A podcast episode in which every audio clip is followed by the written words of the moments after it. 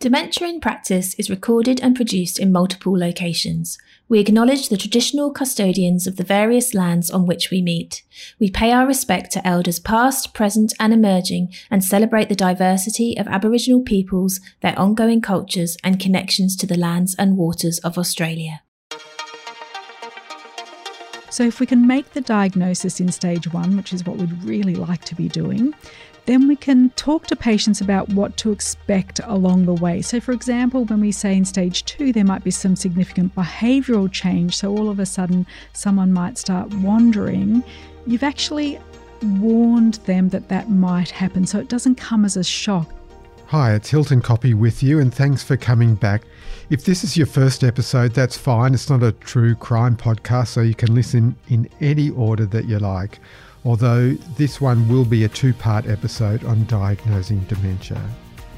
In this part, we'll talk about some of the challenges that we may face when we're seeing a person presenting with a possible dementia. And in the next episode, we'll get a bit more practical with some of the specific things that you might look out for and what you might do or say if you suspect that someone has dementia. With me each and every episode are my colleagues from Dementia Training Australia, Dr. Marita Long and Dr. Steph Daly.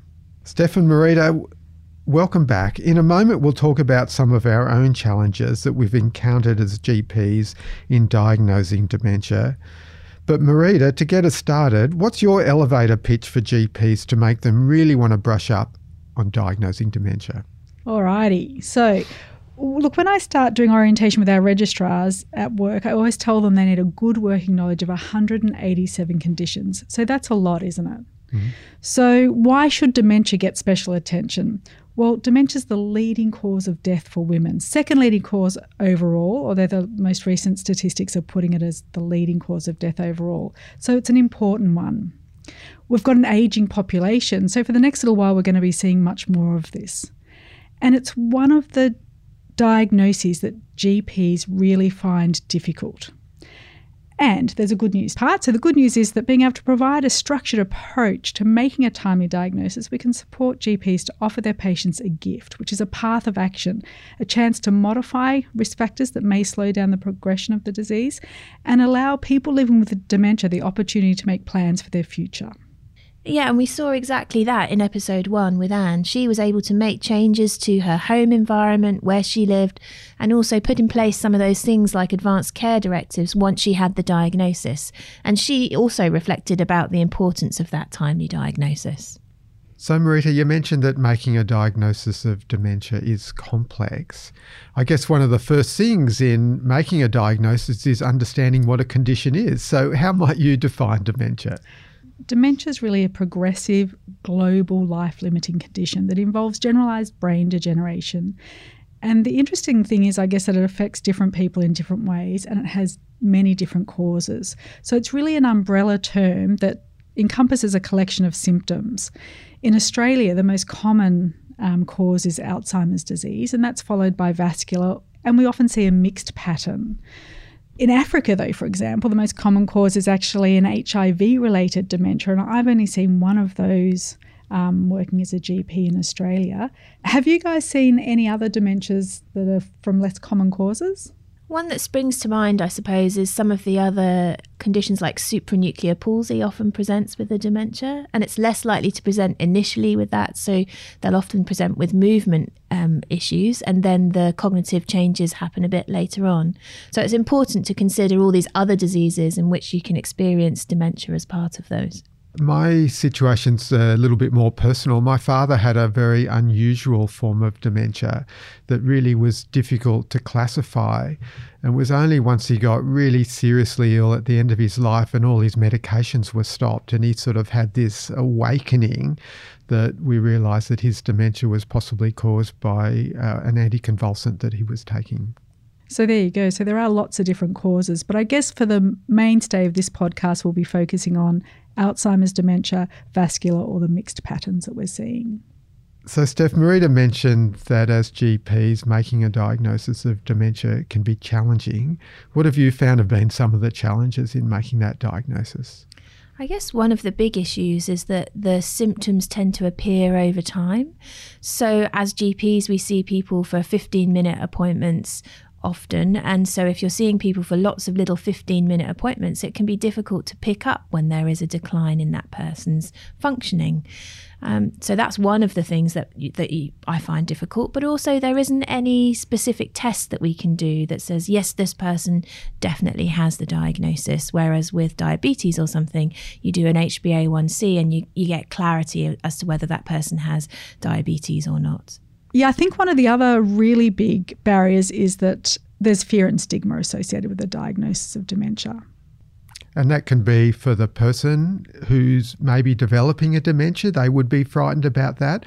And family members are often really frightful of their partner or parent developing a dementia. Not only that, I think we have to understand that doctors themselves can be worried about making the diagnosis and the implications of that in terms of, you know, legal things or how they how they discuss driving with that person or even if they have their own barriers for making that diagnosis because of their preconceptions about the disease. And there's sometimes a thought that, well, why would you want to make a diagnosis when there's no treatment? And we've heard already about the importance of making an early diagnosis. And while there may be no curative treatment, there are definitely treatments that can be offered and interventions put into place to make life easier for the person with dementia and their family. So we think it's important that GPs are aware of the process for making that diagnosis of dementia. To help with that, we've developed a framework or a number of frameworks to make it easier to make a diagnosis of dementia. And one of those is what we call the domains of dementia to get across this idea that dementia is more than just a memory problem. Steph, can you run us through the five domains of dementia that can be helpful in considering when uh, making a diagnosis? Yeah, sure. Having a framework is a really helpful tool because it it's just a few things to remember and it helps you to think about your history taking a little bit clearer about the questions that you might want to ask to cover those domains. So, when we talk about the domains of dementia, we're talking about cognitive decline, which is as we know, forgetting appointments, perhaps having some memory problems, word finding difficulties.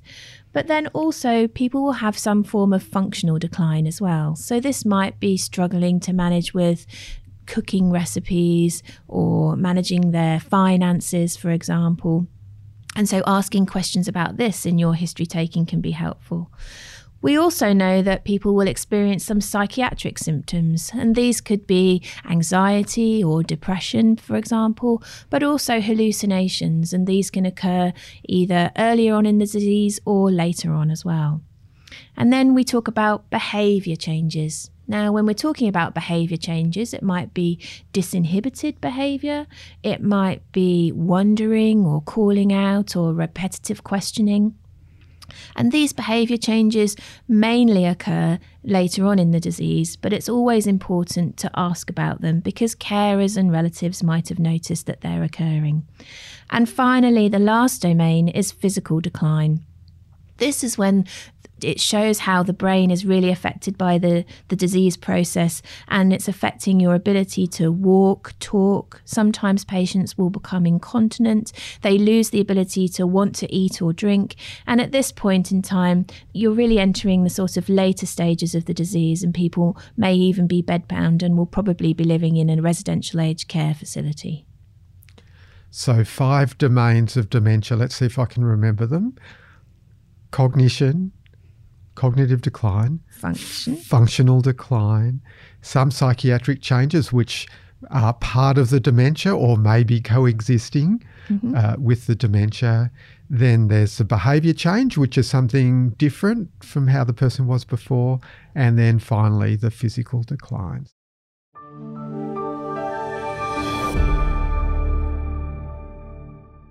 to make it easier in terms of applying an approach to the diagnosis, we've worked with Jane Tolman, who's a geriatrician from Hobart, and she's developed what she called the four inclusion criteria and three exclusion criteria for a diagnosis of dementia. Marita, can you run us through those, please? Yeah, sure. So this is like a deconstruction of the DSM 4 or the DSM 5 to make it a lot easier. So, four inclusion criteria. The first of that is being a gradual onset of short term memory problems. So, in that, if, if a patient comes to you and they've noticed the last week or two weeks that they're having memory problems, it's unlikely to be a dementia. It has to be a gradual onset. So, we're really talking months, years. Sometimes that's a bit of picking out in the history. It also has to be getting worse. It has to be progressive. So, we talked a little bit last um, episode about mild cognitive impairment, which in some cases is going to be static. This has to be getting worse. And an, a tool of a way around that is how was the person a year ago or perhaps five years ago, and you'll see that there's been a progressive decline there has to be some failure of function. So you can't have some memory problems that are getting a little bit worse, but functioning perfectly well of course, keeping in mind that there could be uh, family members who might be helping along with that function. So, again, it's picking out when someone tells you, oh no, mum's cooking fine. Well, is she chopping up the dinner? Is she cooking it? Is she managing to follow all those steps or is she reheating a meal? You know, so we've got to sort of pick around these questions sometimes to, to look at the failure of function. And because it's more than a memory problem, there has to be evidence of other cortical dysfunction. And that might be a dysphasia, so a language problem, a dyspraxia, so a performing task problem, not being able to manage um, the remote control, for example, and or some agnosia, so difficulty remembering the names of things. So there are four inclusion criteria gradual onset short term memory, progressive, there has to be a failure of function, and some evidence of other areas of the brain being detected more than just memory. And then we've got our exclusion criteria. So you can't make a diagnosis of dementia if someone's had having or had a recent delirium.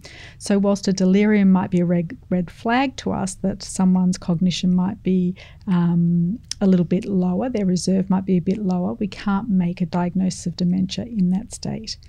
We've talked a lot about stress, depression, anxiety, that that can coexist or that can be an alternative diagnosis to someone with dementia. So, if someone has a depression or anxiety, we can't diagnose dementia. We should treat the depression and anxiety and then come back and have a look.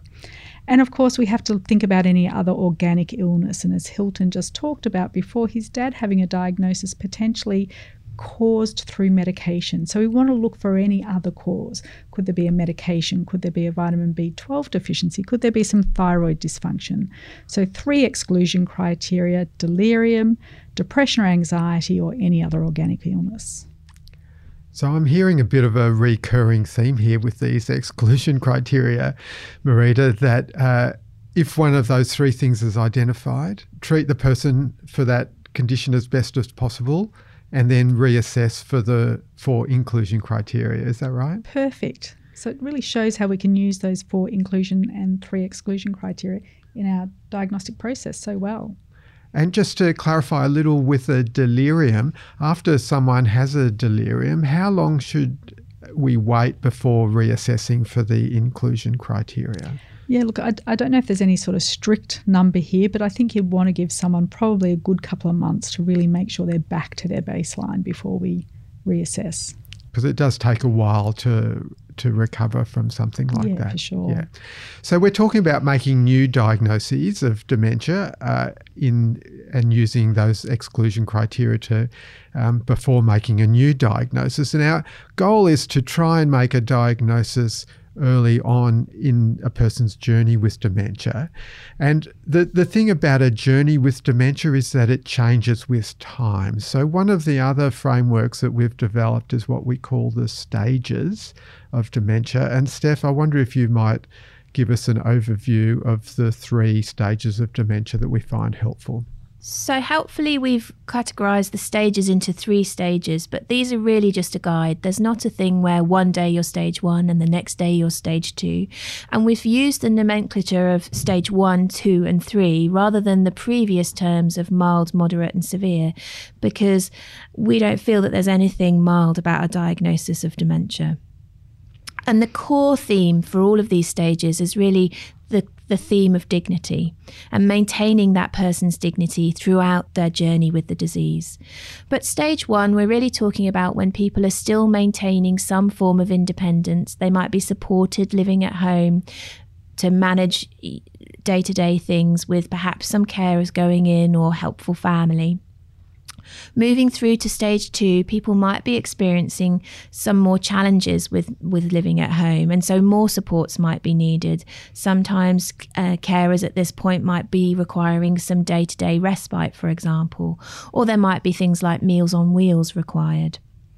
And then when we're looking at stage three, people's needs are really, really changing at this point to the point where they might be needing more supportive care and perhaps transitioning into residential aged care facilities so many benefits to a staged process. I mean, I love using the chronic kidney disease stages, for example. It really helps guide my management.